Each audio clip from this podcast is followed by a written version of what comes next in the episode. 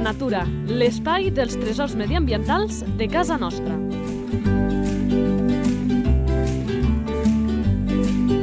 Un espai conduït per Francesc Balanyà.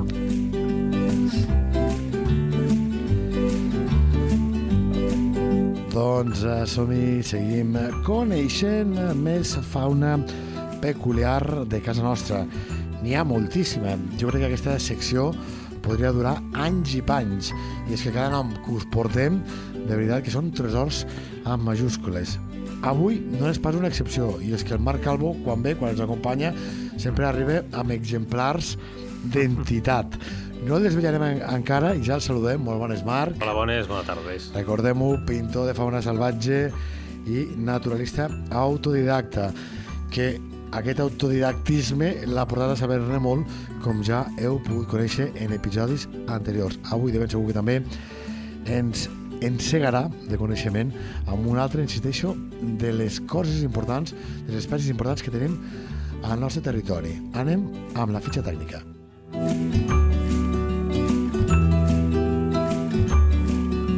La fitxa tècnica. Nom comú. Àliga coabarrada. Nom científic. Aquila fastiata. Aquí la m'agrada. Fastiata. Esperança de vida. Uns 30 anys.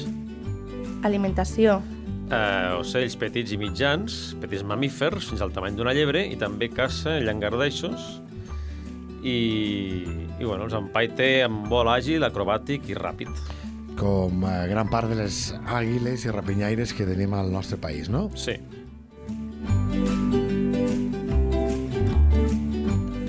Hàbitat. El seu hàbitat ideal per criar i per refugiar-se són zones de congostos, barrancs, sistemes rocoses de mitja muntanya, encara que també en formacions més baixes, com turons o parets i, i cingles de roca.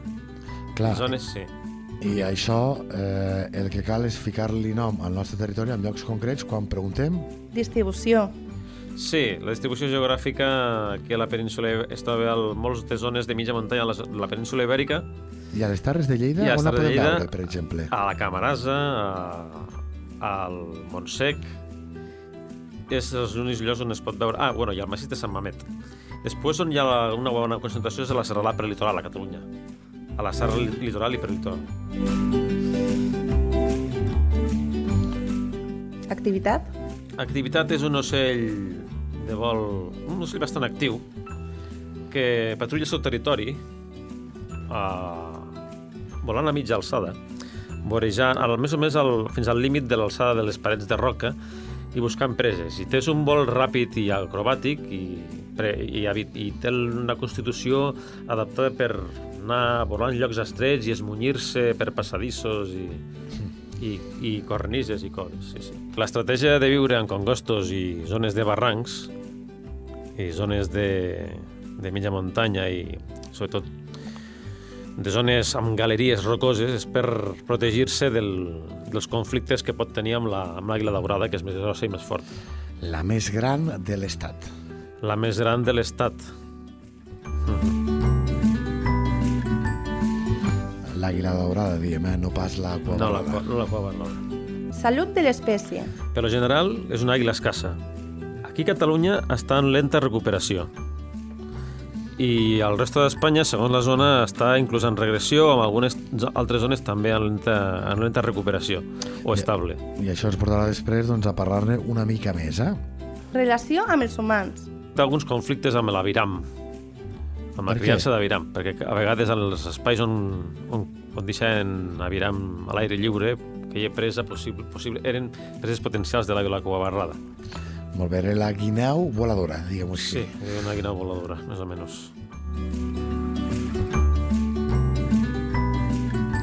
Ho has apuntat una mica, però no sé si queda saber alguna cosa de... Comportament. El comportament.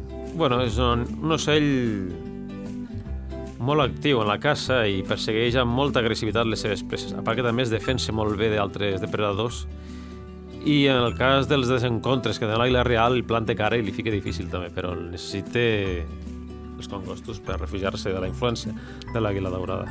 A veure, que jo amb rapinyaires amb això necessito una masterclass. Identificació a la natura. Com, com sé quina és? no sé quina és. Bueno, primer la constitució física de l'àguila guabarrada és més robusta que una àguila normal. Això per començar.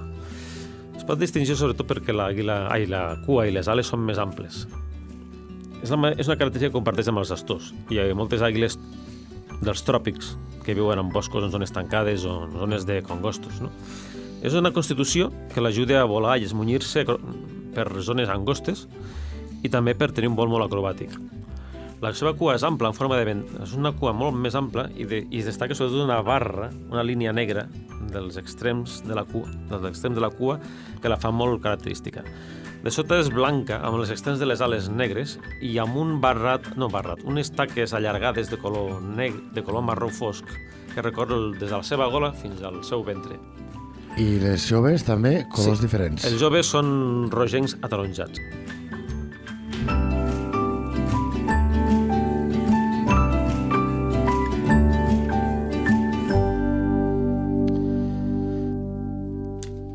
D'aquesta àguila cuabarrada, una, no sé si de, de les curiositats, però sí que hem vist quan s'han volgut frenar grans parcs eòlics, perquè tenen doncs, aquell impacte ambiental, visual, etc etc.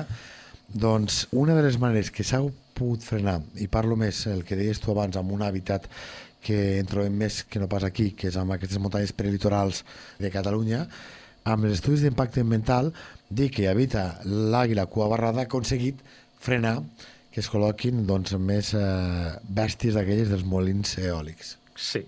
A més, això coincideix, és que tenen la casualitat de que on els llocs estratègics pels parcs eòlics coincideix amb les rutes migratoris i desplaçament de, de tots els rapinyaires, perquè es veu que hi ha molta influència tèrmiques i això va bé pels molins, però per una altra banda és un obstacle pel moviment i els desplaçaments de, de, de molts ocells hi ha aquesta cua barrada que, eh, evidentment, perquè quan sortien qüestions d'aquestes doncs sempre apareixia algun comentari dins de xarxes o algun alcalde de torn que deia, per un bitxo eh, hem de frenar l'evolució humana? Què els diem quan escoltem això? Pues que l'evolució humana no està separada de l'evolució de la natura i com gradualment reduïm, influïm el nostre territori, reduint la, la diversitat, això fa que es redueixen la distribució dels nutrients en tots els ambients que fa que regulin tot el territori, tot el paisatge. Dit d'una forma més comprensible, sí, que, que la natura està tota connectada sí. i quan li toques una bola important com és un superdepredador, doncs d'aquí, evidentment, eh, hi ha unes conseqüències. Sí, conseqüències en l'escala, no? Perquè això fa que si desapareix un depredador, una sèrie d'organismes que es menja, ocells o o insectes augmenten de número, es produeix un desequilibri en la població de plantes i comencin a través de les plantes o a través de sals, de sals animals es produeixen hostes. Els hostes que tenen poden devenir enfermetats que devenin plagues per cultius, plagues o enfermetats per, per, per animals domèstics o inclús per les persones, no? com, el, com, la proliferació, com la proliferació que hi ha tant de polen, les explosions de poblacions de plantes...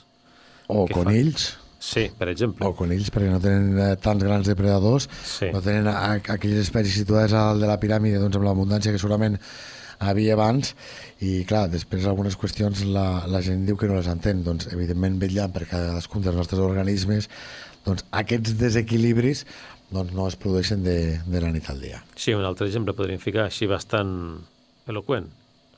A Nord-Amèrica es veu que hi ha zones que van destruir, van fer desaparèixer moltes aus de cascavell Conseqüentment, va augmentar la població de ratolins. Aquests ratolins porten hostes, ells paparres. I es veu que es, van, es va disparar diferents enfermetats, com l'enfermetat de Lyme, allà a la zona occidental dels Estats Units. I molta gent va agafar Lyme, l'enfermetat de Lyme, perquè que agafaven paparres amb més freqüència. Aquí tenim un exemple de les conseqüències insospitades que té la desaparició de la nostra, espècie, sí. de la nostra biodiversitat. I el tema dels llops al Parc Natural de Yellowstone, que quan el van tornar a reintroduir, no recordo exactament com era la cadena, però hi ha un vídeo que s'ha fet molt viral, sí. doncs que no havia tanta vegetació fluvial, que això permetia que no sé què, i recupereu... Va, recu va, va regular el curs dels rius. Va arribar el, a regular el, caudal, el caudal dels rius. El fet de que tornés el llop amb, amb aquell paisatge. Havia dos, dos causes.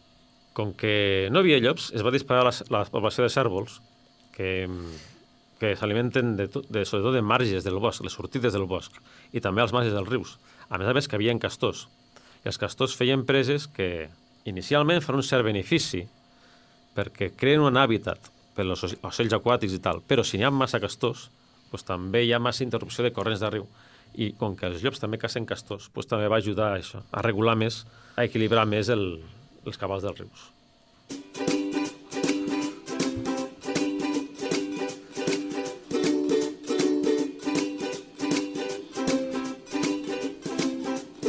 Sabies que... Aquí parlarem una mica dels familiars. Abans ho ha apuntat una mica el, el Marc, però ens hi endinsarem.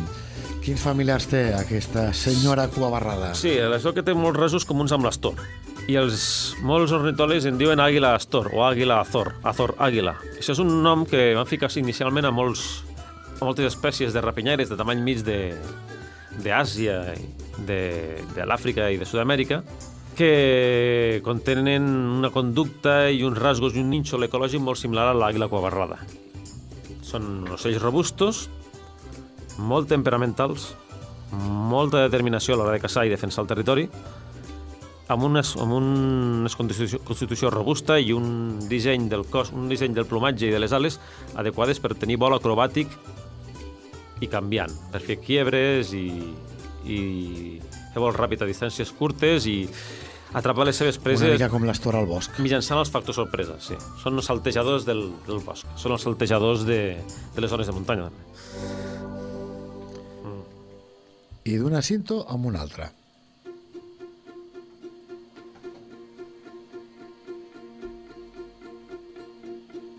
Natura a punta de llengua. Clar, li diem àguila cuabarrada. Aquest cuabarrada eh, li fa justícia, és a dir, és un bon nom, eh, té la cuabarrada, i com és una cuabarrada? És a dir, què n'hi ha eh, de cert amb això de cuabarrada? Pues de cua barrada ve d'aquesta banda negra tan característica i llamativa de la part, de, de la part del final de la cua, que es veu a, a, es pot veure, es pot apreciar a simple vista, sobretot en prismàtics, a l'hora d'observar-la en la natura. D'aquí ve el nom de cua barrada. També té altres noms locals, no? com àguila gallinera, àguila perdiguera, Ens has explicat abans el per què, no? sí, perquè... No et despistis amb les teves gallines camperes. Sí, exacte. Si no vols donar de menjar amb aquest animal, que ja li convé, que no passa res, però una gallina menys, Sí, sí. Sí, cua barrada, àguila gallinera, i algun o nom alguna astorenya, de- Ah, les- de l'Astorenya. eh? pels rasgos que, com, que comparteix amb l'astor. Sí, sí. La, o àliga astorenca. Sí, sí. Doncs eh, d'aquesta cua barrada crec que n'hem parlat absolutament eh, de tot i podríem estar molta més estoneta però també com que aquests espais volem que siguin pindoletes eh, curtes perquè la gent vagi obrint boca, vagi coneguent una mica les qüestions més destacades de la nostra fauna direm fins aquí, li agraïm de nou al nostre pintor de fauna salvatge i naturalista autodidacta al Marc Calvo que ens hagi acompanyat un dia més, moltes gràcies. Moltes gràcies i bona tarda per tothom.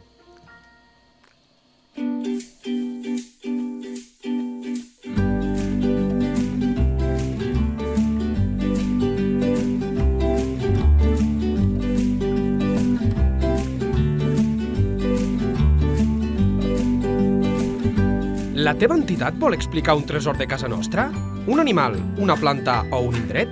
Si és així, envia un correu a lleida24 arroba lleida24.cat. Lleida Natura, l'espai dels tresors mediambientals de casa nostra. Un espai conduït per Francesc Balanyà.